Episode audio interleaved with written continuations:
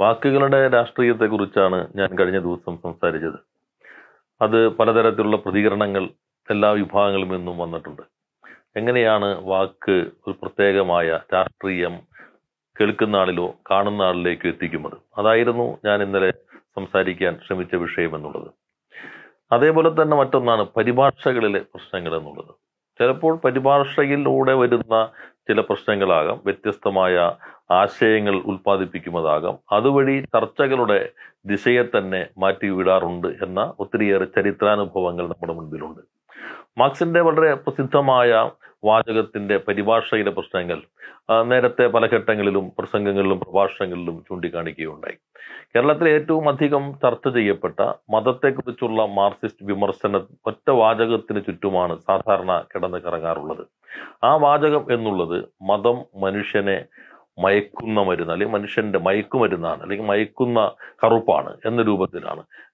മനുഷ്യനെ മയക്കുന്ന കറുപ്പ് ഈ രൂപത്തിലാണ് ആദ്യഘട്ട പരിഭാഷ. മറ്റൊരു പുസ്തകം ഞാൻ നോക്കുമ്പോൾ അതിൽ വന്ന പരിഭാഷ കുറെ കൂടി കടന്ന പരിഭാഷയാണ് മതം മനുഷ്യന്റെ മയക്കുമരുന്നാണ്. യഥാർത്ഥത്തിൽ മാർക്സ് ഇംഗ്ലീഷിൽ പറയുന്നത് ഇങ്ങനെയാണ്. അദ്ദേഹം പറഞ്ഞത് മതത്തെക്കുറിച്ചുള്ള അദ്ദേഹത്തിന്റെ വിമർശം heart of the heartless world spirit of the spiritless world sigh of the oppressed opium of the people എന്നാണ്. ഹൃദയമില്ലാത്ത ലോകത്തിന്റെ ഹൃദയമാണ് മതം. ആത്മാവില്ലാത്ത ലോകത്തിന്റെ ആത്മാവാണ് മതം. സ്പൈ ഓഫ് ദ ഓപ്രസ്ഡ് മർജിതന്റെ നെടുവീർപ്പാണ് മതം. ഒപ്പിയം ഓഫ് ദ പീപ്പിൾ ജനതയുടെ കറുപ്പാണ്. അപ്പോൾ ജനതയുടെ കറുപ്പാണ് എന്നാണ് ഒപ്പിയം ഓഫ് ദ പീപ്പിൾ എന്നാണ് മാർക്സ് പറയുന്നത്. മലയാളത്തിൽ അത് മനുഷ്യനെ മയക്കുന്ന കറുപ്പ് എന്നാണ് ആദ്യത്തെ പരിഭാഷ വന്നത്. മാർക്സിന്റെ ജീവിത കാലഘട്ടത്തിൽ കറുപ്പിന് രണ്ട് പ്രയോഗങ്ങൾ ഉണ്ടായിരുന്നു ഒന്ന് ഗുണാത്മക പ്രയോഗവും മറ്റൊന്ന് നിഷേധാത്മകമായ പ്രയോഗവുമായിരുന്നു. ഗുണാത്മക പ്രയോഗം എന്നുള്ളത് കറുപ്പ് തീറ്റിച്ച് അനസ്തീഷയ്ക്ക് പകരം കറുപ്പ് കൊടുക്കുകയും ആ മയക്കത്തിൽ ശസ്ത്രക്രിയ നടത്തുകയും ചെയ്യുക എന്നുള്ളതാണ്. മയക്കം വിടുന്നതോടുകൂടി വേദന തിരിച്ചു വരും. അപ്പോൾ ആ കറുപ്പ് താൽക്കാലികമായ ആശ്വാസം നൽകുന്ന ഒന്നാണ്. അതാണ് കറുപ്പിന്റെ ഗുണാത്മകമായ പ്രയോഗം എന്നുള്ളത്. മറ്റൊന്ന് മയക്കുമരുന്ന് രൂപത്തിൽ കറുപ്പ് ഉപയോഗിക്കലാണ്. മാർക്സ് പറയും അത് താൽക്കാലികമായി ആശ്വാസം നൽകുന്നു എന്ന രൂപത്തിലാണ്. ഒരു ലോകത്തിന് ഹൃദയമില്ലാതായി തീരുമ്പോൾ ആ ലോകത്തിന്റെ ഹൃദയമായി പ്രവർത്തിക്കുന്നത് മതമാണ്. അതോടൊപ്പം തന്നെ ഒരു ആത്മാവില്ലാത്ത ലോകത്തിന് ആത്മാവാണ്. മർദ്ദിതന് നെടുവീർപ്പാണ്. നെടുവീർപ്പിടുമ്പോൾ ഒരു ആശ്വാസം കിട്ടും. മതം താൽക്കാലികമായ ആശ്വാസം നൽകുന്നു എന്നതാണ് ഈ പ്രയോഗത്തിലൂടെ മാർക്സ് ഉദ്ദേശിക്കുന്നത്. മതത്തിനെതിരായുള്ള സമരം എന്നുള്ളത് അങ്ങനെ മതത്തെ സമരം ചെയ്ത് തോൽപ്പിക്കാൻ കഴിയില്ല എന്ന് മാർക്സ് നിരീക്ഷിക്കുന്നുണ്ട്. എന്നാൽ നിലവിലുള്ള വ്യവസ്ഥയ്ക്ക് പറ്റുന്ന ആളുകളായി സമൂഹത്തെ മാറ്റി തീർക്കുന്നതിൽ മതം എങ്ങനെ പ്രവർത്തിക്കുന്നു? അത് മറ്റൊരു വിഷയമാണ്. മാർക്സ് തന്നെ നിരീക്ഷിക്കുന്നുണ്ട്. പക്ഷെ ഈ ചർച്ചകളാണ് പിന്നീട് മതത്തെക്കുറിച്ചുള്ള മാർക്സിസ്റ്റ് വിമർശനത്തെക്കുറിച്ച് മലയാളത്തിൽ പിന്നീട് നടന്നത് എന്നത് നമുക്ക് എല്ലാവർക്കും അറിയാവുന്ന വസ്തുതയാണ്. അപ്പോൾ ഒരു പരിഭാഷയിൽ ചിലപ്പോൾ ആദ്യഘട്ടത്തിൽ തന്നെ കറുപ്പ് പരിചയമല്ലാത്ത മലയാളി സമൂഹത്തിന് പെട്ടെന്ന് ആ വാക്ക് പരിചയമായിക്കോട്ടെ എന്ന ധാരണയിലായിരിക്കാം മയക്കുന്ന കറുപ്പ് എന്ന് പിന്നെ മയക്കലിന് ചുറ്റുമാണ് സംവാദങ്ങൾ അല്ലെങ്കിൽ വിവാദങ്ങളിലേക്ക് മാറുന്നത്. സംവാദം എപ്പോഴും അകക്കാമ്പ് തേടുന്ന പ്രക്രിയയാണ്. വിവാദങ്ങൾ എപ്പോഴും പുറന്തോടിൽ മാത്രം അഭിരമിക്കുന്ന ഒന്നാണ്. അപ്പോൾ സാധാരണഗതിയിൽ ഉയർന്നു വരേണ്ട ഗൗരവമായ സംവാദ സാധ്യതകളെ ഇല്ലാതാക്കുന്ന രൂപത്തിലേക്ക് വിമർശനം മാറിയെന്ന് പിന്നീട് ചരിത്രം നമ്മളെ പഠിപ്പിക്കുന്നുണ്ട്. അതേപോലെ തന്നെ ചിലപ്പോൾ പരിഭാഷയിൽ അർത്ഥം മറ്റൊരു വിധത്തിൽ പ്രയോഗിച്ചെന്ന് വരാം. ഒരു വാക്കിന് തന്നെ പല പരിഭാഷകൾ സാധ്യമാകും. ഒരു വാക്ക് തന്നെ വ്യത്യസ്ത തലങ്ങളിലേക്ക് വ്യത്യസ്തമായ അർത്ഥങ്ങളെ ഉൽപ്പാദിപ്പിച്ചെന്ന് വരും. ഇപ്പൊ സ്റ്റേറ്റ് എന്നുള്ള വാക്ക് അതിന് പല അർത്ഥമുണ്ട്. പക്ഷെ മാർസിസ്റ്റ് പദശാസ്ത്രത്തിൽ സ്റ്റേറ്റ് എന്ന് പറയുമ്പോൾ പെട്ടെന്ന് ഭരണകൂടം എന്നുള്ളതാണ്. സ്റ്റേറ്റ് സംസ്ഥാനമാകാം. സ്റ്റേറ്റ് ഒരു ഗവൺമെന്റ് ആകാം. സ്റ്റേറ്റ് ഭരണകൂടമാകാം. സ്റ്റേറ്റ് ആൻഡ് റവല്യൂഷൻ ഭരണകൂടവും വിപ്ലവവും. ഭരണകൂടം എന്നുള്ള സർക്കാർ മാത്രമല്ല. ഭരണകൂടം എല്ലാം ചേരുന്ന ഒന്നാണ് എല്ലാം ചേരുന്നത് പോലീസ് പട്ടാളം കോടതി നീതിന്യായ വ്യവസ്ഥ അധികാര സംവിധാനങ്ങൾ. ഇതെല്ലാം ചേരുന്നതാണ് ഭരണകൂടം എന്ന വാക്കുകൊണ്ട് ഉദ്ദേശിക്കുന്നത്. ഇത് കുറെ കൂടി മറ്റൊരവസരത്തിൽ ചർച്ച ചെയ്യാം എന്നാണ് ഞാൻ കരുതുന്നത്. അതേപോലെ തന്നെ ഇപ്പോൾ ഒരു വാക്ക് മൈഗ്രന്റ് ലേബർ എന്നുള്ളത്. പല മലയാള വാക്കുകൾ ഉപയോഗിക്കാറുണ്ട്.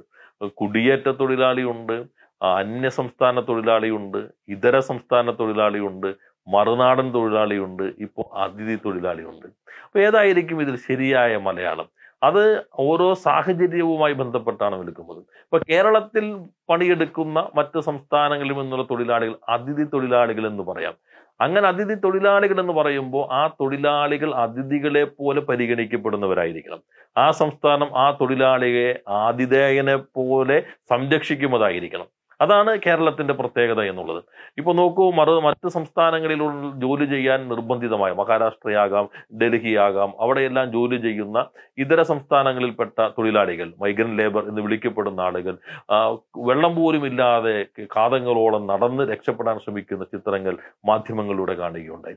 ഇപ്പോൾ നോക്ക് കേരളത്തിൽ നിന്ന് ട്രെയിൻ പുറപ്പെടുമ്പോൾ അവർക്ക് എല്ലാ സൗകര്യങ്ങളും ഗവൺമെന്റ് കൊടുക്കുന്നു.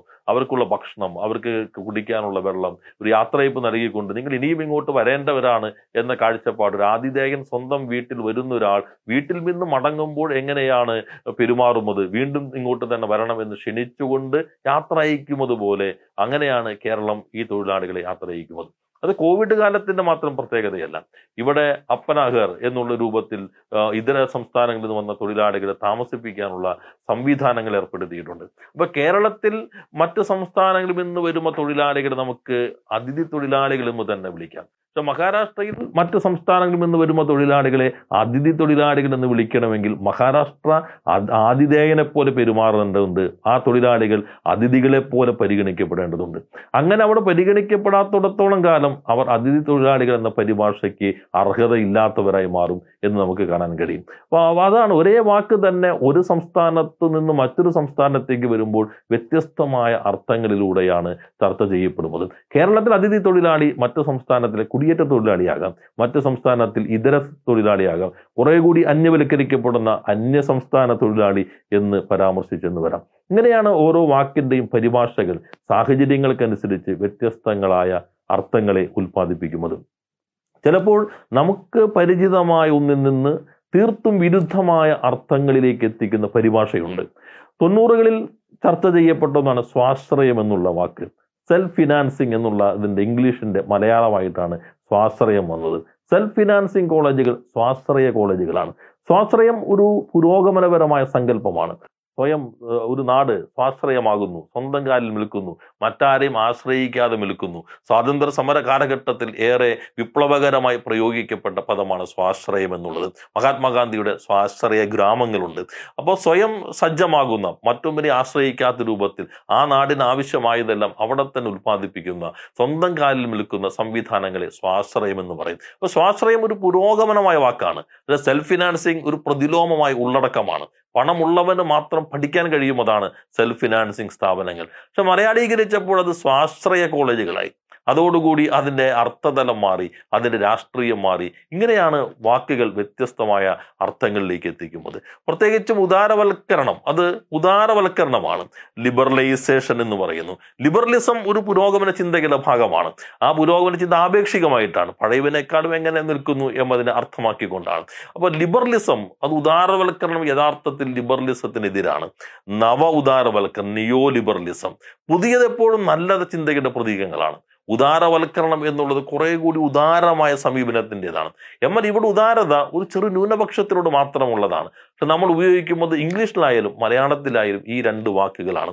ആ വാക്കുകളുടെ സ്വാഭാവികമായി സമൂഹത്തിൽ നിലനിൽക്കുന്ന നിലനിർത്തി നിന്നിരുന്ന അർത്ഥത്തിൽ നിന്ന് ആ വാക്കിനെ എടുത്ത് തീർത്തും വ്യത്യസ്തമായ അല്ലെങ്കിൽ വിരുദ്ധമായ മറ്റൊരു ആശയ ഉൽപാദനത്തിന് വേണ്ടി ഉപയോഗിക്കുകയാണ് ഈ വാക്ക് വഴി ചെയ്യുന്നത്. അതാണ് ലിബറലിസം. അതുപോലെ തന്നെ ഈ ഉദാരവൽക്കരണം എന്നുള്ള മലയാള വാക്ക്. ഇവയെല്ലാം ചെയ്യുന്നത് ഇത്തരത്തിലുള്ള പ്രക്രിയയാണ് എന്ന് നമുക്കറിയാൻ കഴിയും. ഇങ്ങനെ ഇംഗ്ലീഷിലെ ഒത്തിരിയേറെ വാക്കുകൾ ഈ രൂപത്തിൽ പലപ്പോഴും തെറ്റായ അർത്ഥങ്ങൾ ഉൽപ്പാദിപ്പിക്കുന്നു. സ്ട്രക്ചറൽ ആയിട്ടുള്ള ചേഞ്ച് സ്ട്രക്ചറൽ ചേഞ്ച് ഘടനാപരമായ പരിഷ്കാരം.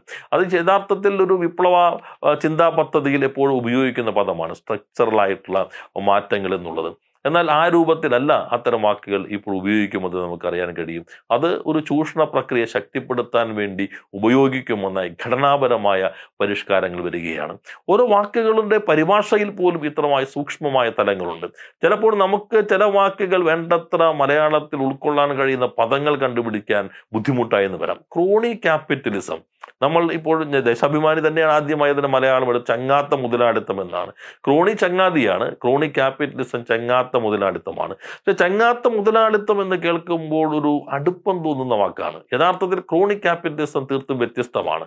ഭരണകൂടത്തിന്റെ സൗകര്യങ്ങൾ ഉപയോഗിച്ചുകൊണ്ട് മറ്റാർക്കും ഇല്ലാത്ത ഇളവുകളോടുകൂടി ഒരു വിഭാഗം അതിനെ ഉപയോഗിക്കലാണ്. സമ്പത്ത് കേന്ദ്രീകരിക്കാൻ കൈയടക്കാൻ ഉപയോഗിക്കുന്നതാണ് ക്രോണി ക്യാപിറ്റലിസം എന്നുള്ളത്. അതിന് പല പരിധികളും പിന്നീട് ഉപയോഗിക്കുന്നുണ്ട്. അപ്പോൾ കുറെ കൂടി യോഗ്യമായിട്ടുള്ള അർത്ഥം ഉൽപ്പാദിപ്പിക്കുന്ന ആശയം സംവേദനം ചെയ്യുന്ന പദങ്ങൾ കണ്ടുപിടിക്കലും യഥാർത്ഥത്തിൽ ഒരു സമരമാണ്. പല വാക്കുകളും ഇപ്പോൾ ആദ്യകാല ഫിനാൻസ് ക്യാപിറ്റൽ അതൊരു മലയാള വാക്കായി ആദ്യം വന്ന് ബാങ്ക് മൂലധനം എന്നാണ് പിന്നീട് ധനമൂലധനം എന്ന് വന്നു ധനമൂലധനവും ശരിക്കും അർത്ഥത്തെ അതിന്റെ ആശയത്തെ പ്രതിഫലിപ്പിക്കുന്നുണ്ടോ? ഹിൽഫർഡിക്ക് ഉപയോഗിക്കുന്നത് finance capital is the capital controlled by banks and employed by industries എന്നുള്ളതാണ്. ബാങ്ക് നിയന്ത്രിക്കുന്ന വ്യവസായം ഉപയോഗിക്കുന്ന മൂലധനമാണ് ഫിനാൻസ് ക്യാപിറ്റൽ. അന്നത്തെ ഫിനാൻസ് ക്യാപിറ്റൽ. ഇന്നത്തെ ഫിനാൻസ് ക്യാപിറ്റൽ കുറേ കൂടി മാറ്റങ്ങളുള്ള ഫിനാൻസ് ക്യാപിറ്റലാണ്. അതിലേക്ക് ഞാൻ ഇപ്പോൾ ഈ സമയത്ത് അത് പരാമർശിക്കണമെന്ന് ഉദ്ദേശിക്കുന്നില്ല. അപ്പോൾ ചിലപ്പോൾ വാക്കുകൾ ഈ പരിഭാഷയിൽ ചില പ്രതിസന്ധികൾ നേരിടും. പരിഭാഷയിൽ ഓരോ വാക്കും തിരഞ്ഞെടുക്കുന്നത് ഏത് ആശയമാണോ ആ വാക്കിലൂടെ പ്രതിഫലിപ്പിക്കേണ്ടത് എന്ന നിലപാടിൽ നിന്നുകൊണ്ടായിരിക്കണം. അല്ലെങ്കിൽ പരിഭാഷയിലൂടെ തിരഞ്ഞെടുക്കുന്ന വാക്ക് ചിലപ്പോൾ തീർത്തും വ്യത്യസ്തമായിട്ടുള്ള ആശയത്തെയും രാഷ്ട്രീയത്തെയും ഉൽപ്പാദിപ്പിച്ചെന്ന് വരും. അപ്പോൾ ഇന്നത്തെ കാലഘട്ടത്തിൽ ഇവയെല്ലാം വളരെ പ്രധാനപ്പെട്ടതാണ്. വാക്കുകളുടെ തെരഞ്ഞെടുപ്പ് പരിഭാഷകൾക്കകത്തുള്ള ഇത്തരം സൂക്ഷ്മത പുലർത്തുക എന്നുള്ളതെല്ലാം ഒരു രാഷ്ട്രീയ സമരത്തിന്റെയും ആശയ സമരത്തിന്റെയും പ്രധാനപ്പെട്ട ഒന്നായി ഒരു രൂപമായി കാണണമെന്ന് കാണും എന്നാണ് ഞാൻ ആഗ്രഹിക്കുന്നത്.